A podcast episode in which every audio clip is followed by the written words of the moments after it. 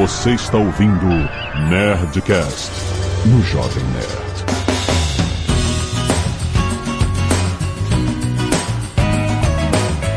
Landa, landa, landa, nerds! Aqui é Alexandre Ottoni do Jovem Nerd recebendo meus centavos de dividendos. Olá, aqui é o Pedro Paulo Silveira, Pepa Silveira, no 130 mil da Bolsa, para falar de dividendos ou especulação. Aqui é a Zagal e eu já peguei uns centavinhos de dividendo também. Não é uma delícia quando chega 60 mil?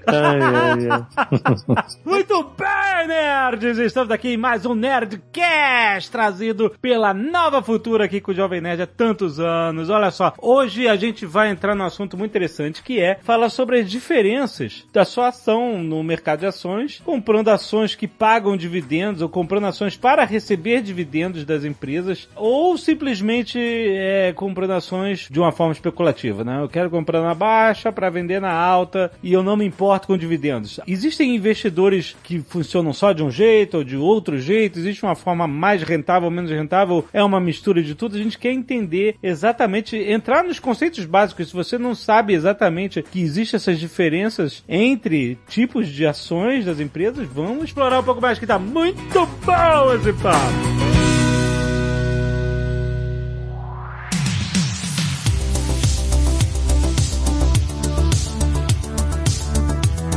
Então, Pipo, eu queria começar explorando isso, né? Nem toda ação é igual, né? Nem toda ação funciona da mesma forma. Queria entender um pouco melhor isso. Primeira coisa, você tem diferentes tipos de investidores. Tem gente que procura coisa diferente quando vai para o mercado acionário. Tem gente que quer planejar um investimento de longo prazo para fazer a sua aposentadoria, para comprar um imóvel, para assegurar um curso superior para si ou para filho e filha, né? E vai fazer o um investimento de um longo prazo. E tem gente que vai o objetivo de fazer operações para aproveitar oportunidades. Comprar mais barato, vender mais caro, vender mais caro para depois comprar mais barato e a partir daí ter o máximo de rentabilidade que for possível. Uhum. São investidores diferentes. Um é um investidor de longo prazo, que está olhando a performance da empresa, o fluxo de caixa que ela vai gerar, né, os pagamentos que ela vai fazer ao longo do tempo sob a forma de dividendos, e o outro é um especulador. Qual é o melhor? Não tem melhor. Tem diferenças. E ainda bem que tem diferenças porque o mercado vive dessas diferenças como qualquer coisa na nossa sociedade. Né? A sociedade é, ela é rica em diferenças, isso torna tudo melhor. Então eu acho que a primeira coisa é tentar entender os tipos de investidores que tem e quem for fazer, quem for se aventurar e, e venha se aventurar, porque é bom demais se aventurar nisso, é tentar descobrir qual é o seu perfil de investidor. É o que, que você quer. E aí você vai ter as ações que vão mais para o lado do investimento de longo prazo e tem aquelas ações que são as ações que são mais favoráveis a esses investimentos oportunistas, oportunísticos, digamos assim. Aqueles que dão oportunidades agora, depois essas oportunidades elas desaparecem, surgem outras ações e assim por diante. Eu acho que tentar entender essas estratégias passa por esses dois tipos de abordagem, do investidor das empresas, do, do, da fase das empresas. Eu acho que quando a gente entende isso, a gente está preparado para aproveitar melhor a oportunidade de acordo com o objetivo que cada um tem. A primeira coisa é essa, eu acho que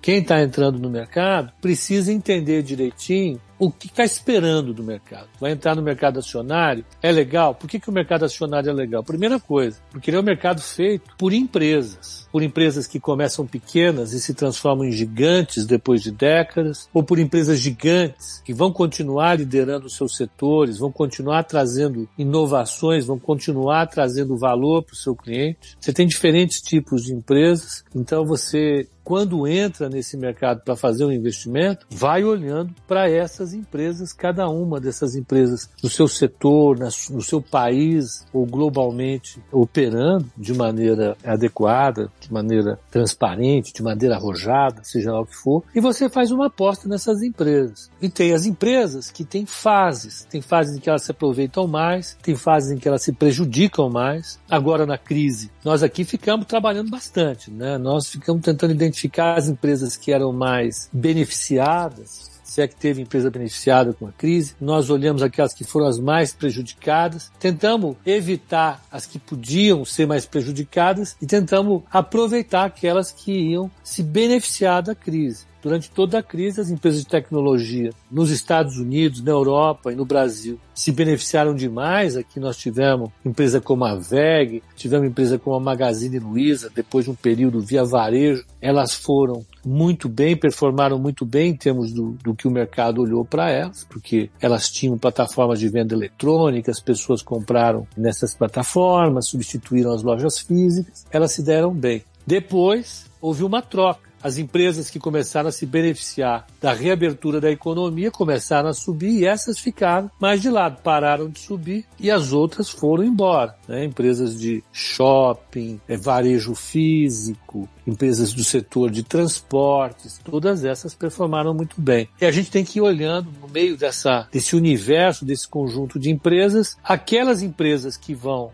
atender o que eu quero como investidor, se elas vão me entregar valor ou se elas vão me entregar oportunidades de crescimento, para eu decidir qual ação que eu vou comprar. Mas primeiro tem que ser a reflexão. O que eu quero mesmo da vida. Mas para a gente entender que tipo de investidor a gente é, a gente precisa entender um pouco mais como funciona essas dinâmicas diferentes. Então, por exemplo, eu queria pegar Petrobras, que é uma empresa que tem ações eh, de tipos diferentes, que tem nomes diferentes, né? Uhum. E tem funções diferentes dentro da, dentro da empresa, né? Para o acionista, né? Você tem as ações de controle e as ações de dividendos, basicamente. Ou como é que funciona exatamente isso? Para as empresas mais antigas, você tinha dois tipos de ações. Você tinha as ações ON e as PN. Isso. As ON, elas te dão, pelo estatuto, direito a voto na Assembleia, na proporção das suas ações. O percentual de voto que você vai ter na Assembleia depende da quantidade de ações que você tem. Então não basta você ter mil ações, duas mil ações, você vai ter pouco voto comparado quem tem milhões de ações. Mas as assembleias são feitas pelos detentores de ações ordinárias, ON elas dão direito a voto na Assembleia. E o que, que a Assembleia delibera? Tudo da empresa. Elege a diretoria, o conselho de administração, aprova as contas do balanço da empresa, as grandes estratégias, tudo passa pela Assembleia. Essas ações ordinárias são as que a gente já ouviu falar aqui, né? O termo em inglês é hard takeover. São esse tipo de ação que uma outra empresa compra para tentar tomar controle da empresa que está emitindo essa ação, por exemplo? Exatamente. É uma compra à força, né? Tipo, eles tentam. Se eu conseguir comprar X percentual dessas ações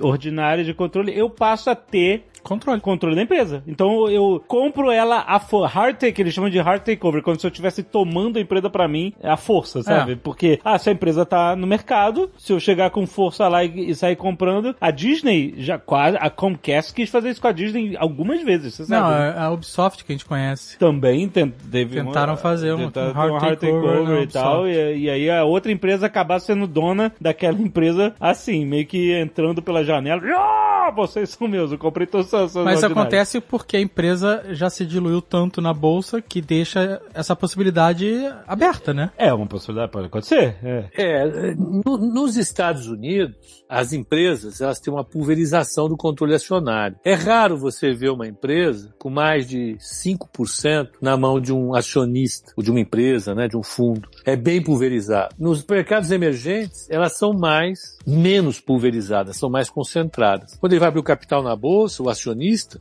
digamos, o jovem não vai mais poder fazer, mas vamos supor, o jovem nerd vai abrir o capital, o jovem nerd vende 30% do capital na bolsa e fica com 70%. Então é. você pega as empresas que têm cotadas no Brasil, elas têm um grau de domínio né, de um grupo econômico, de uma família, muito grande. Não é comum isso nos Estados Unidos. Então, por isso, nos Estados Unidos você tem esse hard takeover, porque tem a possibilidade de, com uma pequena mobilização de ações, você aumentar a sua participação e conseguir influenciar o controle da empresa. Aqui no Brasil, você não consegue tomar o controle de uma empresa, porque normalmente as ON, tem muitas ações ON, elas estão ali com mais de 50% do capital já tomado por aquilo que a gente chama grupo de controle. Então, tem a família Jovem Nerd, tem a família Azagal, juntas as duas famílias, elas formam um bloco de controle que tem 51% das ações com direito a voto na Assembleia. E aí essas duas famílias dominam toda a governança da empresa. É, o governo, quando ele tem stake, quando ele tem participação em empresa estatal, ele assegura para si o controle total da empresa. É o caso da Petrobras, né, em que ele tem o grupo de controle da ZON, ele absolutamente tem o controle disso, tem o controle do Banco do Brasil, tem o controle da Eletrobras é ele que define quem vai ser a diretoria, quem vai ser o conselho. Ele tem maioria no conselho, justamente porque ele tem essa maioria. Na ON dificilmente perde. Ainda tem uma coisa que sobrou, que ele tem o, a Golden Share. Ele tem, ele tem ações que dão direito de controle das votações na, na, na Assembleia. E isso é importante. Por quê? Porque isso tem a ver com a forma que a empresa vai ser governada. A governança de empresas nos Estados Unidos é completamente diferente da governança em outros países, sobretudo nos emergentes emergentes. Os emergentes têm essa concentração. Então, aqui no Brasil, para você conseguir influenciar uma empresa, é uma guerra. Né? Mais uma vez, vamos lembrar o que aconteceu no começo do ano com o Banco do Brasil e, sobretudo, com o Petrobras. O Petrobras, o governo foi lá e tirou o Castelo Banco, né? simplesmente porque não gostou do Castelo Branco e tirou. E foi, vamos dizer assim, um evento traumático para os outros acionistas, porque eles viram que de fato eles não apitam absolutamente nada na governança da empresa. Mesmo tendo as, as ações, etc. Mesmo tendo um caminhão de ações, né? Como é que funciona isso? Porque a, justamente ser acionista com ações ordinárias de controle e tal não é para isso, né? Como é que pode chegar alguém, né? Tipo... É uma distorção, é uma falha do mercado brasileiro. Ah, sabe, especificamente nesse caso. Um dia vai ser resolvido. Um dia dia, quem sabe. A Bolsa fez um esforço enorme nos anos 90, depois nos anos 2000, isso, isso avançou bastante nos anos 2000, para implantar critérios de governança mais elevados. Então, criou-se o que a gente chama de novo mercado, ações do novo mercado. As ações do novo mercado são ações que têm práticas de governança que são melhores para os acionistas minoritários. Eles não sofrem, vamos dizer assim, um, um bullying, para usar a palavra do momento, um bullying por parte dos controladores. Eles são completamente escanteados na estrutura de novo mercado. Então você tem um limite máximo que um acionista pode ter de concentração. Você tem um limite mínimo que tem que estar no que a gente chama de free float, ou seja, eh, free float são as ações que estão efetivamente negociadas do mercado. Voltamos para o caso da Jovem Nerd 3. Se a Jovem Nerd 3 emitisse as ações e as famílias Azagal Jovem Nerd detivessem o controle, elas colocariam, vou dar um exemplo, 30% para serem negociadas no mercado e guardariam 70%. Uhum. Isso atrapalha a liquidez, isso permite que o valor da empresa seja definido no mercado, mas que poucas ações sejam efetivamente negociadas no mercado. Então, você imagina as duas famílias, Azagal e Jovem Nerd, têm a empresa deles que vale 10 milhões de alguma moeda, eles vão ao mercado, vendem 30% das ações dessa empresa, colocando o valor da empresa em 200 milhões de reais. Eles se beneficiam dessa alta do valor da empresa sinalizado por apenas 30% das ações negociadas em bolsa. Entende? Eu não sei se eu compliquei demais esse negócio, mas o fato é que quando você coloca ação em bolsa, Sim. o valor de mercado da empresa pode dar um pulo. O quanto tiver valendo aquela fração da empresa é exponenciado para você. Pro todo, né? Pro todo, pra você entender é qual é o que a gente vê todo. muitas vezes em IPOs, né? Onde ah, a, a, a, ação tá cotada em, sei lá, 10, 10 dinheiros. Uhum. E aí quando abre o mercado, pula, sei lá, pra 70, vamos dizer. Isso. Isso. A empresa estava avaliada em 10 por ação e agora não está mais, entendeu? É, por 70. E aí o dono, o dono dessa ação, que é o majoritário, vai ficar estendendo charuto cubano com nota de 250 dólares. é, o equity dele foi multiplicado. Foi multiplicado. Muito por causa daquela fração que tá à venda, né? Ele tem uma vantagem enorme com isso, porque na hora que ele vai tomar empréstimo no banco, a taxa cobrada para ele cai, né? Ele consegue se alavancar mais mais, ele tem benefícios enormes com isso. Sim. E ele pode, inclusive, ao longo do tempo, ir lançando as ações que sobraram e diluindo a sua participação na empresa com ganhos enormes. Sim. A gente vê essas empresas que são startups, que depois viram unicórnios. Né? Você vai vendo a mobilização que os acionistas iniciais né, têm nas ações, o valor que eles colocam no bolso é muito grande em função disso. Mas eles vão despejando quantidades de ações de maneira, vamos vamos dizer assim, planejado ao longo do tempo. Voltando para o mercado normal, eu, eu acho que isso que é o que importa, as empresas consolidadas que você tem no mercado, elas já fizeram esse movimento. Boa parte do capital delas já está pulverizado, é o caso do Bradesco, é o caso da Vale, é o caso do Itaú, é o caso de, é, só lembrando aqui, VEG, é, elas têm um, grandes acionistas, mas o free float dela é significativamente elevado. Então, isso é mitigado. O que a gente tem que ficar atento sempre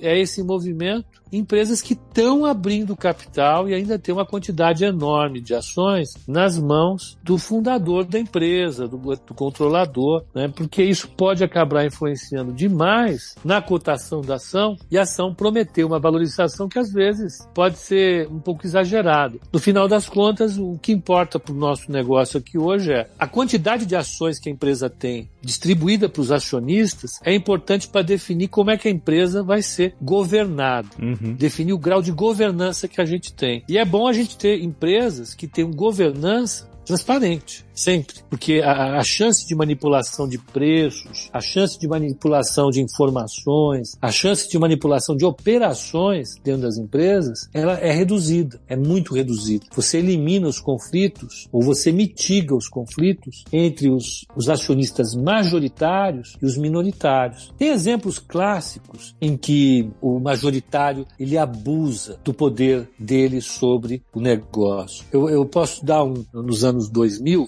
é, não vou falar nome agora, porque eu acho que não vale a pena. Uma empresa que tem um nome da família, ela lançou no balanço dela um bilhão de reais como royalties direito que a família tinha por emprestar o um nome para a empresa. Caraca! Um bilhão de reais. Foi uma coisa exagerada. As famílias cobram o royalty do nome para a empresa. Eu acho que tem uma outra empresa de telefonia em que o majoritário pegou toda a parte de atendimento da empresa e terceirizou é, para racionalizar a quantidade de empregados contratados por CLT com custos enormes. Demitiu todo o contingente do atendimento. Aí o majoritário montou uma empresa de atendimento gigantesca gigantesca que prestava serviço para essa empresa de telefonia cobrando uma fortuna. Hum. É. Então ele transferia dinheiro dos acionistas da empresa de telefonia para a empresa que era dele de atendimento. Call center, um call center gigantesco. Também foi muito discutido na CVM isso, acabou sendo descontinuado esse processo, mas quando você tem essas estruturas organizacionais que são opacas, são opacas porque não são transparentes, elas não mostram exatamente as engrenagens da operação, do controle, da governança da empresa. Quando você não tem isso muito claro, os acionistas minoritários são muito prejudicados. E isso é tema de análise por parte de acadêmicos,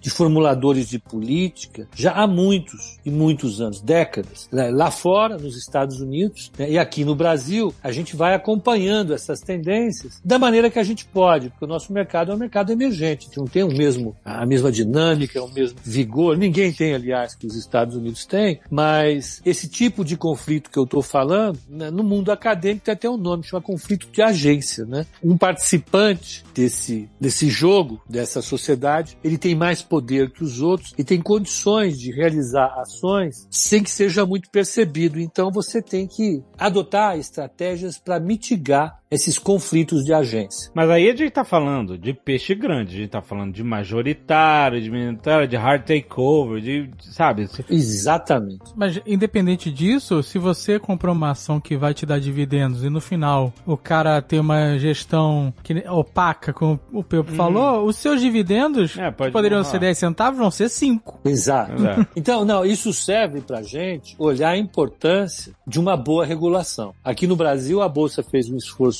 muito legal, implementou as ações do novo mercado. Eu sugiro que as pessoas deem uma olhada no site da Bolsa, não precisa ir procurar no site, vai lá no, no Google, dá lá, Novo Mercado B3. Vai ter todas as ações que são listadas no novo, são consideradas novo mercado, e você vai ter inclusive os critérios que são exigidos para que as empresas sejam do novo mercado. Para quê? Para que na hora que você for comprar a sua ação, você saber se você tem um risco elevado ou baixo de ser, vamos usar a palavra certa, né? Apesar de ser um pouco chulo, sacaneado hum. na hora de receber os seus proventos. E então, às vezes, a chance vai ser muito, muitas vezes a chance vai ser muito menor quando a empresa tiver uma boa governança. Nós temos empresas que têm governanças maravilhosas e que são muito transparentes na hora de colocar os números no balanço, tomar as decisões, compartilhar valor com os outros acionistas.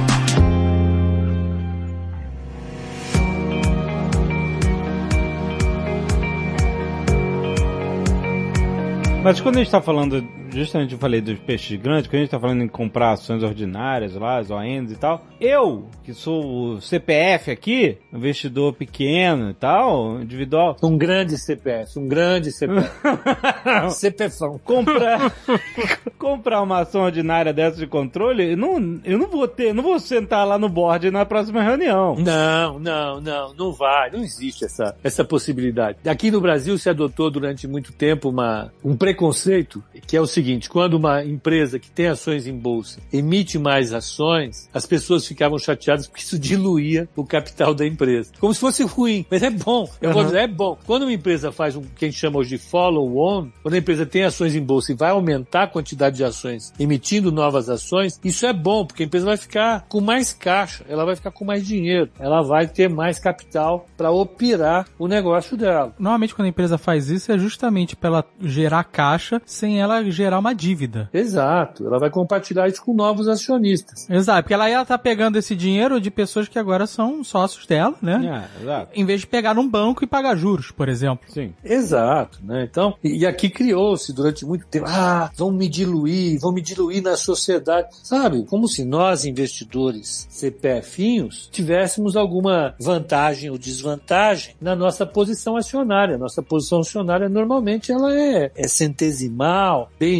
pequenininha diante do todo, não vai mudar muito. Mas o que interessa nesse primeiro passo para escolher as empresas falando de governança é saber se a empresa tem uma boa governança ou não, porque isso vai se refletir nas decisões que ela vai tomar para distribuir dividendo ou não. Eu acho que aí valia a pena a gente entrar na história do dividendo, mesmo entender qual o papel que o dividendo tem, que tem um pouco de mística também nele. Aqui no Brasil, o dividendo é uma coisa muitíssimo interessante, porque o acionista que recebe dividendo não tem imposto. Imposto de renda sobre o dividendo. Uhum. É, não tem imposto, você não paga imposto. Recebeu lá teu 10 centavinhos, fica tranquilo que não tem nenhuma mordida não, ali. Tem...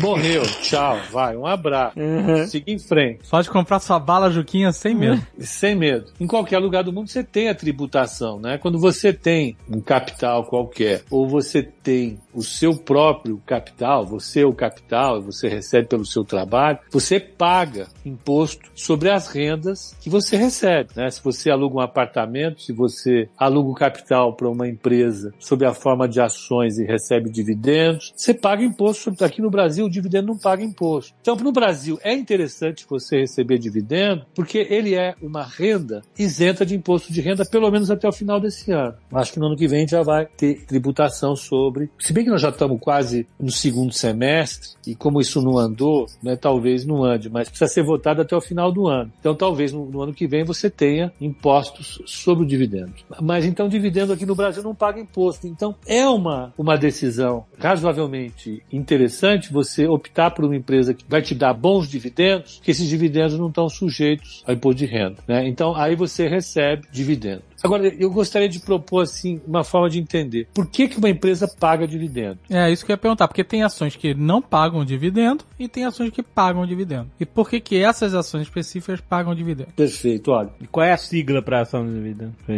Não tem, não tem. Ah, não tem? Como é que eu descubro qual é a ação que paga dividendo ou não? O ANPN pagam dividendo. Você vai num, num portal de financeiro e ali tem uma, uma medida, normalmente tem, você pode olhar na internet, Yahoo Finance, Binance, Invest, em qualquer um desses, vai ter o que chama de dividend yield. Esse dividend yield, ele pega os dividendos que foram pagos num determinado período, normalmente de 5, 3 ou 2 anos, e dividem pela cotação atual da ação. Então, pelo valor atual que você recebeu de dividendo nos últimos anos foi 3, 4, 5, 6% ao ano. É, te dá uma medida legal. E te dá uma indicação se a empresa paga dividendo ou não. Tem empresa que não paga dividendo. Agora, o que, que leva uma empresa a pagar dividendo? Uma empresa, ela pega o capital do seu acionista e coloca para trabalhar. Compra máquina, compra, é, aluga os espaços físicos, contrata funcionários e fornecedores, transforma isso em produto e serviço, vende com um determinado lucro, paga os impostos, paga juro das dívidas e sobra um resultado líquido para acionista. Esse resultado líquido para acionista pode ter dois destinos na empresa. O primeiro, ele pode ser reinvestido pegar todo o lucro do ano e fazer a seguinte aposta. Vamos colocar isso na empresa, a gente contrata mais funcionários, aluga mais espaço, contratamos mais fornecedores e vendemos mais e temos mais lucros no ano que vem. É uma boa hipótese para a empresa que tem taxas de crescimento sustentáveis no longo prazo. Né? Vamos imaginar que a Jovem Nerd começou as operações dela e é uma grande empresa atuando no Brasil, mas ela tem planos para expandir por toda a América Latina, né? ela tem planos para expandir para a Península Ibérica, ela tem planos para invadir definitivamente a Escandinávia, tomar tudo aquilo, transformar um grande mercado para o Jovem Nerd, ela vai se expandir continuamente. Então, ela vai demandar capital por muito tempo. Só que a hora que ela tomou o mundo, mundo, ela já não tem mais para onde se expandir. Então não tem. Quando a empresa ela para de crescer, ela para de demandar capital adicional, ela não tem necessidade de reter o lucro dela dentro da empresa. Aí ela passa a direcionar para o acionista e devolver para o acionista aquilo que ele investiu. Ela vai pagando dividendos. Né? Então, ao invés de contratar mais funcionários, alugar espaço, contratar fornecedores, ela vai simplesmente pegar o lucro dela e falar: olha, jovem nerd Azagal, toma o seu dinheiro de volta que eu não tenho mais o que fazer com eles. Vocês arrumem outra coisa para fazer com esse dinheiro. Também é uma forma de a valorização das ações da empresa em alta, porque, por exemplo, se a empresa não está crescendo mais, por que, que a gente vai estar tá comprando o futuro dessa empresa, né? Comprando as ações dela, né? Isso. E aí poderia ter uma tendência de queda, mas se ela paga bem, bons dividendos nesse, nessa situação, continua sendo uma ação atrativa, né? Exato. Ela fica atrativa. Você pega as empresas de energia no Brasil, são grandes pagadoras de dividendos Portugal, na Espanha também. Você pega empresas como a Coca-Cola. Não tem mais onde a Coca-Cola ganhar mercado. Ela já ganhou todo o mercado do mundo. Já está no mundo inteiro. A Gillette. O que, que a Gillette vai fazer? Não tem, sabe? Tem muita gente de barba aí, dá pra crescer aí, mano. Exato. tá na moda barba agora. Tá todo... tem potencial aí. É, é verdade, é verdade. Aqui eu sou a minoria. Vamos lá. Não, mas a Gillette é um caso clássico, porque quem tem Gillette? Warren Buffett. Ele tem Gillette, ele gosta da empresa. Então, são empresas que já cresceram, estão extremamente consolidadas e elas têm que pagar dividendo mesmo. Existe uma primeira primeira fase da empresa, onde ela está no crescimento, em que ela opta por não pagar dividendo, ela crescer, chamando o acionista a contribuir permanentemente para o crescimento dela. Se você pegar o crescimento da Amazon, da Apple, da Microsoft, elas ficaram décadas sem pagar dividendos. Elas não pagar dividendo há pouco tempo. A mesma coisa a Ambev, né? as empresas de crescimento forte não pagam dividendo, elas chamam o acionista para contribuir no crescimento da empresa. Agora, tem outras empresas, olha que coisa interessante, tem, tem muita pesquisa acadêmica nesse campo que envolve o que que motiva. É melhor pagar dividendo ou não é? Eu, se eu pago dividendo eu fico sem caixa, eu sou obrigado para crescer a me endividar. É uma boa estratégia ou não? Curiosamente pode ser uma boa estratégia, sabia disso? Uhum. Tem acadêmicos que estudaram esse problema de agência, eles chegaram à conclusão de que pagar dividendos pode mitigar problemas de agência. Olha que interessante. Qual o problema que a gente olhou de agência em destaque historicamente, foi muito conhecido, aconteceu na crise de 2008-2009, a crise na qual os executivos de grandes bancos tiveram um incentivo enorme para emprestar dinheiro para quem não tinha condições de pagar e receber bônus bilionários com a receita fantasiosa desses empréstimos. Os executivos de Wall Street fizeram uma gestão temerária do capital que estava na mão deles. E quem foi prejudicado com isso, além da sociedade como um todo, foi o acionista. O acionista que elegeu esses executivos para tomarem conta dos bancos. Eles fizeram maus empréstimos, receberam uma fortuna de bônus e deixaram, abandonaram essas empresas todas quebradas. Isso é um problema de agência. É um problema de agência, agente principal que a gente chama. Os acionistas contrataram empresários e os empresários agiram de forma que não estava pactuada no contrato. Eles romperam o contrato na hora de fazer a gestão da empresa. O que, que a teoria fala, o que, que os pesquisadores falaram que é possível fazer para mitigar esse problema de agência? Se você retira uma parte do capital que está na, na mesa do executivo para ele operar a empresa e distribui sob a forma de dividendos para os acionistas, para ele alavancar a empresa, ele vai ter que se endividar, ele vai ter que tomar dinheiro no mercado. E na hora que ele vai tomar dinheiro no mercado, quem for emprestar dinheiro para essa empresa vai ter a possibilidade de supervisionar a operação da empresa. Então, quando um banco emite um título para colocar no mercado, ele, ele, emite o título e abre as suas contas, abre a sua operação para uma supervisão, que normalmente quem faz é uma agência de rating e uma empresa de auditoria. O nível de transparência do endividado sobe. Ele fica com menos capital próprio para operar, ele é obrigado a tomar dinheiro emprestado e para tomar dinheiro emprestado ele tem que aumentar o nível de transparência dele, e a hora que ele aumenta o nível de transparência dele, a supervisão pode mitigar o risco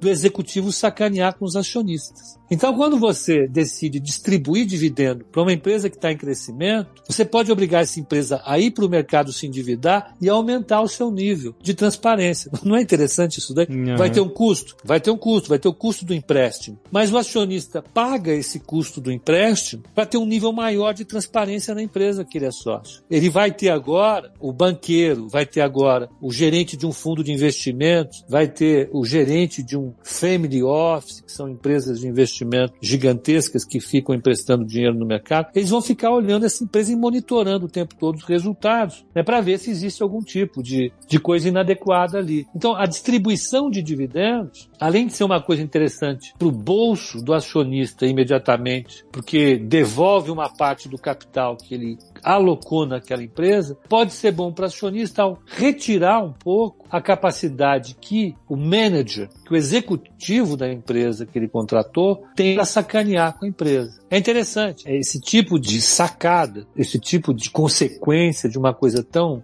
aparentemente simples, não aparece para a gente de imediato quando a gente vê o dividendo. Mas o dividendo acaba cumprindo esse papel também. Então, ele serve para a empresa que não, não cresce mais para devolver o capital do acionista, porque ela não tem mais como alocar de maneira ideal, ah, e serve então para a empresa que está crescendo aumentar o nível de transparência dela e permitir ao acionista um pouco mais de alinhamento com os objetivos que ele deu para o executivo, para o manager do negócio, tocar a sua empresa. Essa é a, vamos dizer assim, as duas possibilidades mais reais para dividendos. Então, quando você olha no Brasil as empresas que estão pagando dividendos, vai olhar lá, tem empresa de telefonia, está na carteira da Nova Futura de dividendos. Nós temos uma carteira lá com cinco ações que são as que pagaram mais dividendos no último exercício. Então, você tem empresa de telefonia telefonia, você tem empresa do setor de seguro, banco e você tem empresa do setor de energia. São setores que já cresceram fortemente, são super capitalizados e que tem que ficar devolvendo capital para o acionista. Né? Banco tem que devolver capital para o acionista. Os bancos pagam dividendo, que é uma beleza, justamente porque eles já estão com muito capital. Eles vão dar uma aliviada no caixa deles, remunerar tudo um volume muito grande de capital o tempo todo, não é absolutamente fácil. No ano passado, os bancos pagaram quase 40 bilhões de reais em dividendos para os seus acionistas. É uma coisa gigantesca, né? É um, um, número elevadíssimo. E quando a gente é acionista, então é interessante receber esse dividendo mais uma vez, porque não tem pagamento de, de imposto. A gente acaba tendo uma rendinha mensal. Ah, o trabalho que vai ser é o seguinte: se o dinheiro tivesse sendo reinvestido na empresa, então você não teria nenhuma preocupação, porque você teria os managers que você confia procurando excelentes oportunidades, trabalhando com seu próprio dinheiro. Agora, quando ele te paga anualmente uma parte do que você investiu, você vai ter que achar onde colocar esse dinheiro. Então, normalmente, a, a, uma boa opção é você comprar com o que recebeu de dividendo mais ações da empresa que te pagou dividendos, para você deixar dentro desse negócio esse bom manager, esse bom executivo trabalhando com o seu dinheiro.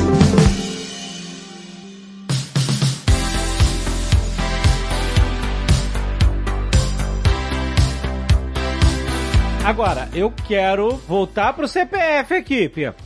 Vamos, vamos, vamos, vamos. Porque a, a, pergunta que eu vou fazer é o seguinte, que a gente falou no início lá, ah, recebi meus centavos de dividendos e tal.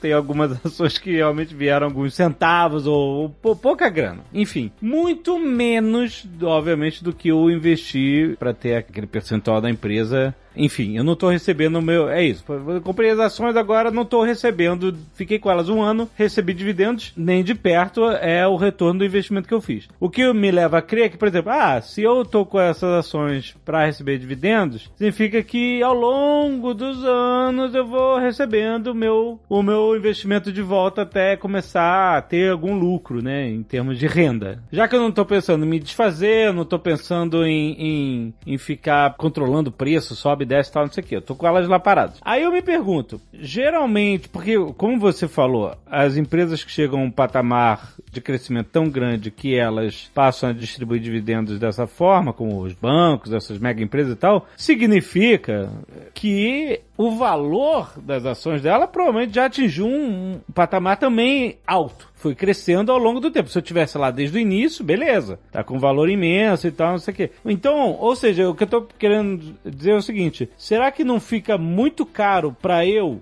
CPF aqui, querer entrar num pool de ações que pagam dividendos, pensando que eu só vou pagar esses investimentos da, da compra dessas ações daqui a anos, e eu me coloco, será que no final não vale mais a pena especular mais durante esses anos, entendeu? Do que compra e venda na alta e baixa e tal, do que ficar com elas paradas esperando esses pingos devolverem meu investimento? Essa é a pergunta.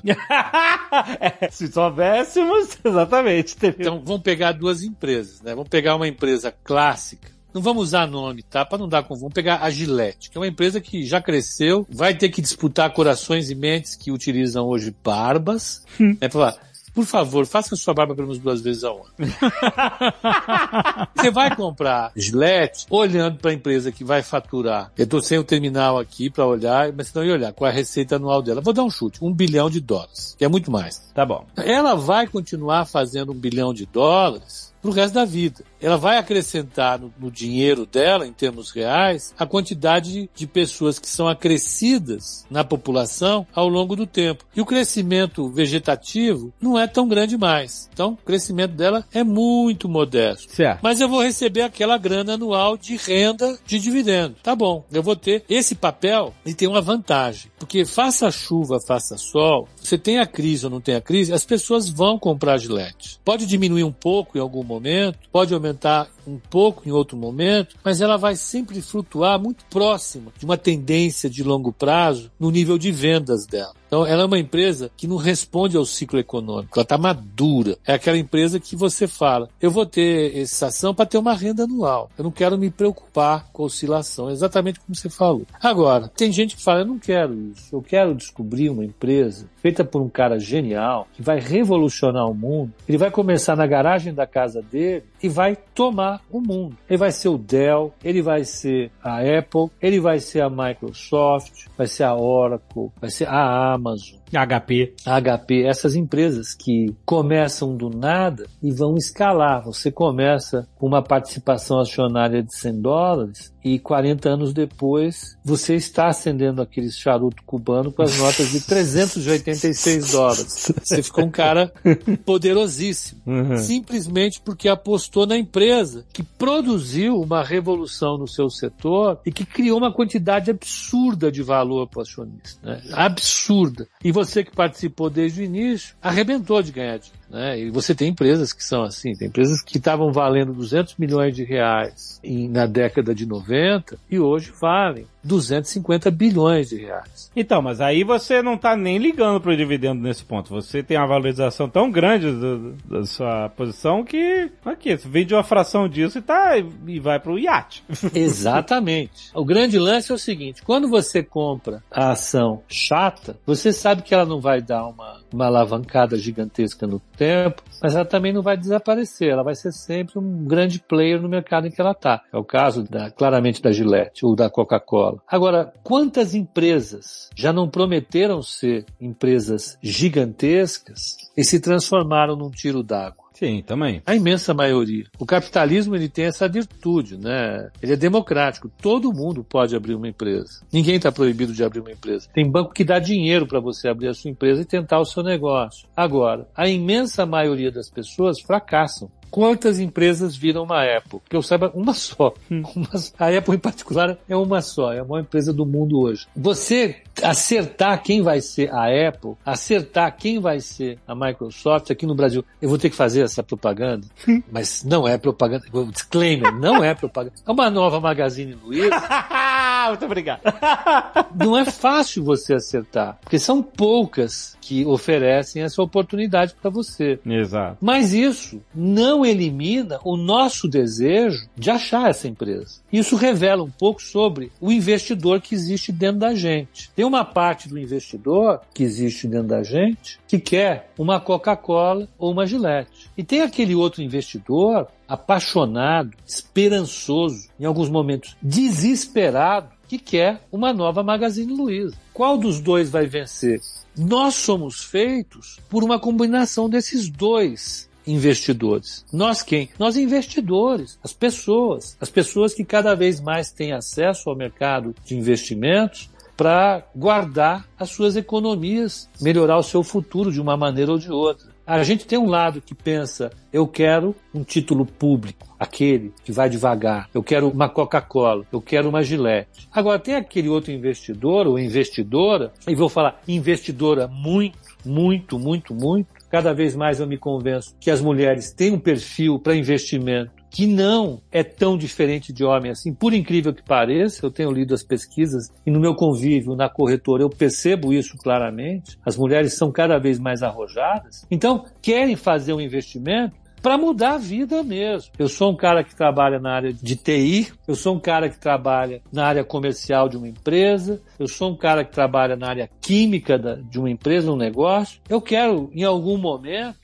ter um futuro um pouco mais apimentado. Eu quero fazer uma viagem, eu quero comprar uma casa no, no litoral, eu quero ter um carrão. Você dá aquele. Eu, daqui a 10 anos eu quero isso. Como é que eu vou fazer isso? Se eu tocar minha vidinha com Coca-Cola, título público, e o salário do setor químico, eu não vou comprar. O que, que eu posso fazer? Pegar uma parte da minha renda e turbinar. Como? Especulando no mercado financeiro. Eu vou achar a minha Magazine Luiza. Tem esses, esses lados todos. Nós somos uma combinação desses lados. E o legal é que o mercado dá oportunidade para todo mundo. Mais uma vez, a gente precisa entender quem é quem no mercado e quem é quem dentro da gente. Né? A gente é, é, tem, tem, personalidades múltiplas. Cada uma ela assume um papel na, na, na nossa vida de investimentos. É muito normal isso. Eu estou vislumbrando uma dinâmica onde, por exemplo, eu posso estar tá comprando ações de uma empresa aqui, eu sei que paga bons dividendos e eu posso estar tá, ao mesmo tempo meio que especulando que ela vai crescer. Ela pode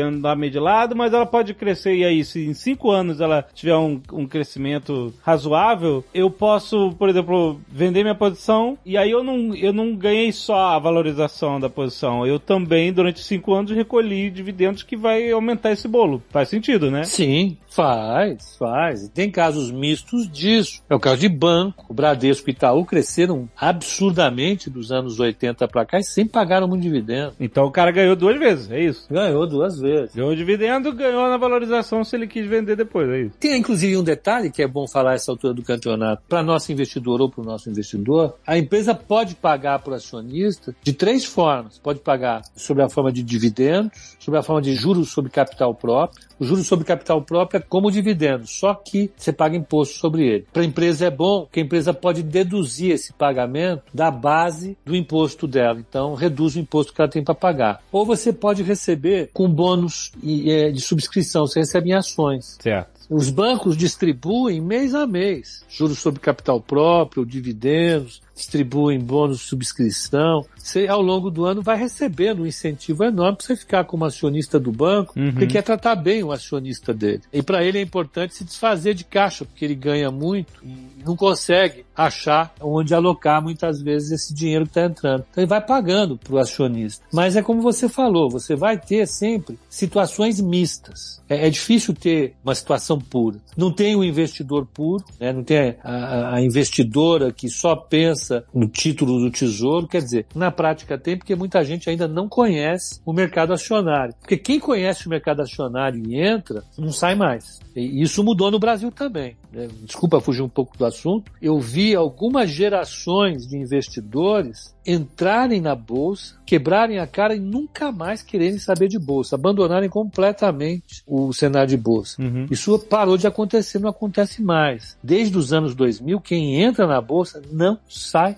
mais, aprende, gosta e usa como investimento. Então, eu acho que nós não vamos ter nunca a situação mista em que o indivíduo é absolutamente Gillette, Magazine Luiza. A gente vai ter uma combinação. E eu acho que é isso que torna o, o investimento legal. Para quem não tem tempo, ele pode oferecer as suas economias para um gestor profissional, ou aloca numa carteira recomendada de uma corretora, ou compra uma cota de um fundo, e os profissionais tomam conta para ele, porque ele, ele, ou ela não vão ter tempo ou expertise para fazer essa alocação, ou ele passa a aprender cada vez mais, passa a aprender a lidar com isso. E aqui eu vou contar uma história interessante só. É a última vez que eu fujo do assunto. Hum. Eu participei numa, num, num trabalho, e ali a gente vai participar permanentemente com uma área do Facebook que faz análise de tendências. E eles pesquisaram no mês de abril uma das grandes tendências que permanecia já há mais de um ano era procura dos usuários do Facebook para educação financeira, para aprender a lidar com os investimentos. É uma das coisas que mais evolui no Brasil hoje, educação financeira. E é legal, porque quando as pessoas colocam o pezinho dentro dessa área, não querem sair mais. É muito produtivo. Como eu disse, você não tem situações puras, mas as situações são sempre mistas, por mais que uma pessoa queira terceirizar a alocação dos seus recursos com os outros, ela não quer ficar distante disso, ela quer aprender um pouco. Muita gente quer aprender com investimento. Não é à toa que esse canal vai indo tão bem, né? Ele vai, graças a Deus,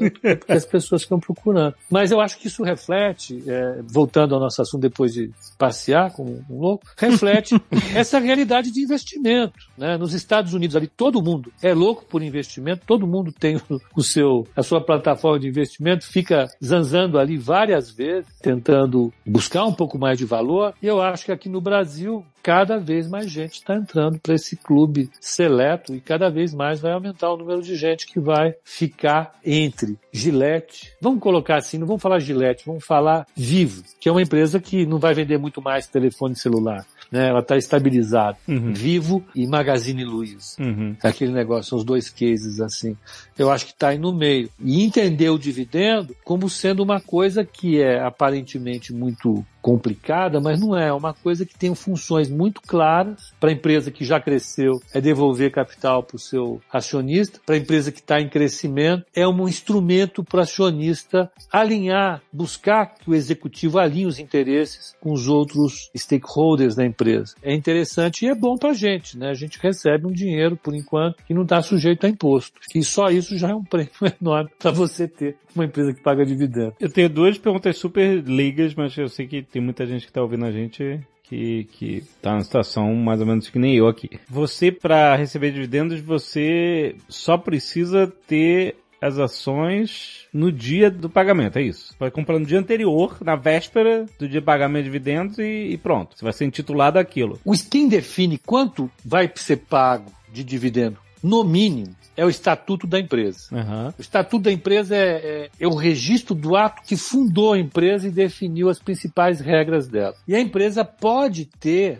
uma regra para pagamento de dividendo mínimo. Ah, tá. Pode ser que seja um período. Ah, Muita gente acha erroneamente que a lei das SA definiu um mínimo de pagamento. Não, ela definiu que é o estatuto que define quanto vai ser pago, mas que tem que definir um mínimo para ser pago. Mas isso depende de, às vezes pode depender de, ah, você tem que ter um ano pelo menos da ação ou não? Não, não. Então a, a história é a seguinte: para a empresa pagar dividendo, ela vai separar, de acordo com o estatuto da empresa, uma parte do lucro e distribuir para acionista. Beleza. Então começa daí. Empresa que não tem lucro não vai pagar dividendo, a não ser que ela tenha lucro acumulado, mas vai complicar demais. Então, não tem lucro, não paga dividendo. Então, precisa ter lucro. Então, uma boa parte das empresas, boa parte, não quer dizer todas, não quer dizer a maioria absoluta, quer dizer que uma boa parte das empresas paga 25% do lucro que acumulou num determinado ano. Então você encerrou o balanço no dia 31 do 12 daquele ano, você vai passar janeiro inteiro fazendo a contabilidade, o fechamento do ano. Aí chega em fevereiro, você reúne a Assembleia dos Acionistas para divulgar o resultado da empresa. Fala, ó, a empresa deu lucro de tanto, etc e tal. Nós, aí a diretoria e o conselho fazem uma proposta. Vamos distribuir tantos bilhões de reais, ou milhões de reais, ou mil reais, dependendo da empresa, sob a forma de dividendo. Tá. Quando? Olha, a gente vai pagar para quem tem posição até o dia tal. Estabelece ali, dia tal. A partir do dia tal, quem tinha aquela é, ação recebe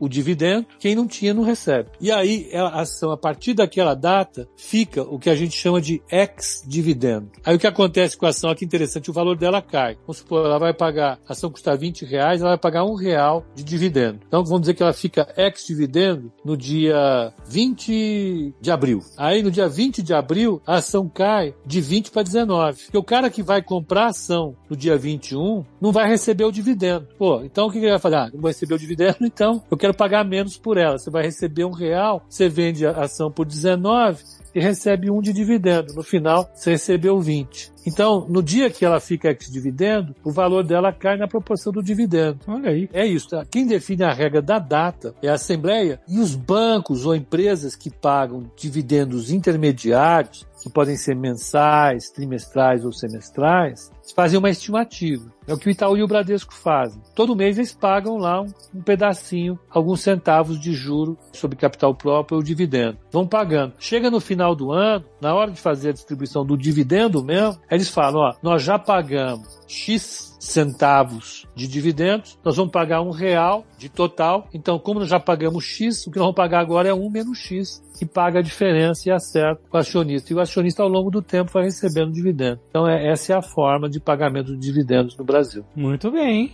Azagal, tem dividendos aí chegando? Não. No caminhão. O Zazagal é um grande recebedor de dividendos. nada. Ering nada. bombou. Ering bombou de Tô dividendos. fora da Ering, tô fora da Ering. Você sabe que no call de abertura, no call de fechamento, quando a turma quer, tá cansada, né? De manhã a turma tá cansada porque tá acordando, de, noite tá cansada porque trabalhou o dia inteiro e tá discutindo investimento. Uhum. Eles querem se divertir, eles falam das posições do Azagal. É, é impressionante, é, o nível de curiosidade acerca das posições do, do CPFão é, é- É. Eu sigo a carteira recomendada Nova Futura. Ah! Essa- essas são minhas posições. É, só, só seguir que vocês vão saber, exato. é, tem a carteira de dividendos também, viu, Azagal? Se quiser, tá lá à disposição. É verdade, vocês têm a carteira de dividendos. Não, Vamos explorar isso, por favor. É, tá, tá lá, tá lá. Então, eu, eu acho que é um momento legal, porque tem ação para todo mundo aí. Tem ação que paga pouco, tem ação que paga muito, tem ação que promete crescimento, tem ação que é, é mais cara de gilete e Coca-Cola. Nosso mercado tá muito vivo, tá muito animado. É, eu nunca vi assim o mercado. Eu acho que independentemente de ficar discutindo se vai subir, se vai cair, se vai subir, se vai cair, essa história de empresas e como elas vão lidar com o seu futuro, como é que elas vão lidar no seu segmento de negócio, como é que elas vão constituir uma boa diretoria, ter bons profissionais. Esse negócio é, é o que vai dar a direção para os investimentos de todo mundo sempre. Então, tá muito legal. Acho que as pessoas têm que entrar e, e fazer essa mistura. Um pouco de dividendo e um pouco de crescimento não vão fazer mal para ninguém. Muito bem. A gente começou a pla- planejar um hard takeover da, do Magalu. Se segura! a gente quer sentar no board agora. É isso aí. Se segura, galera.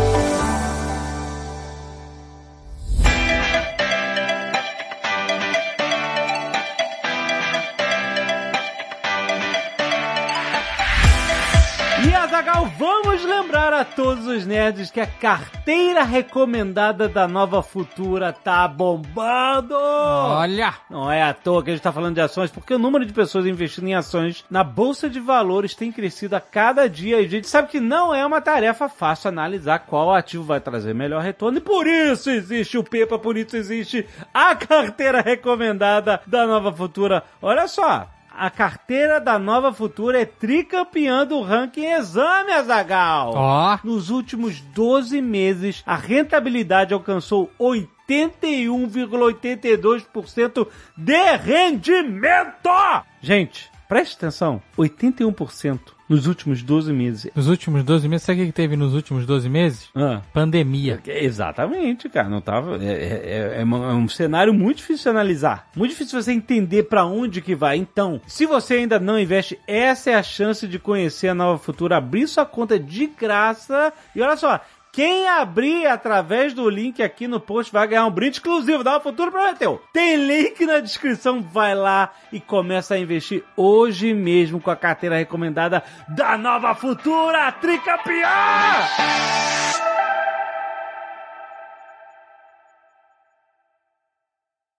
Este Nerdcast foi editado por Radiofobia, podcast e multimídia.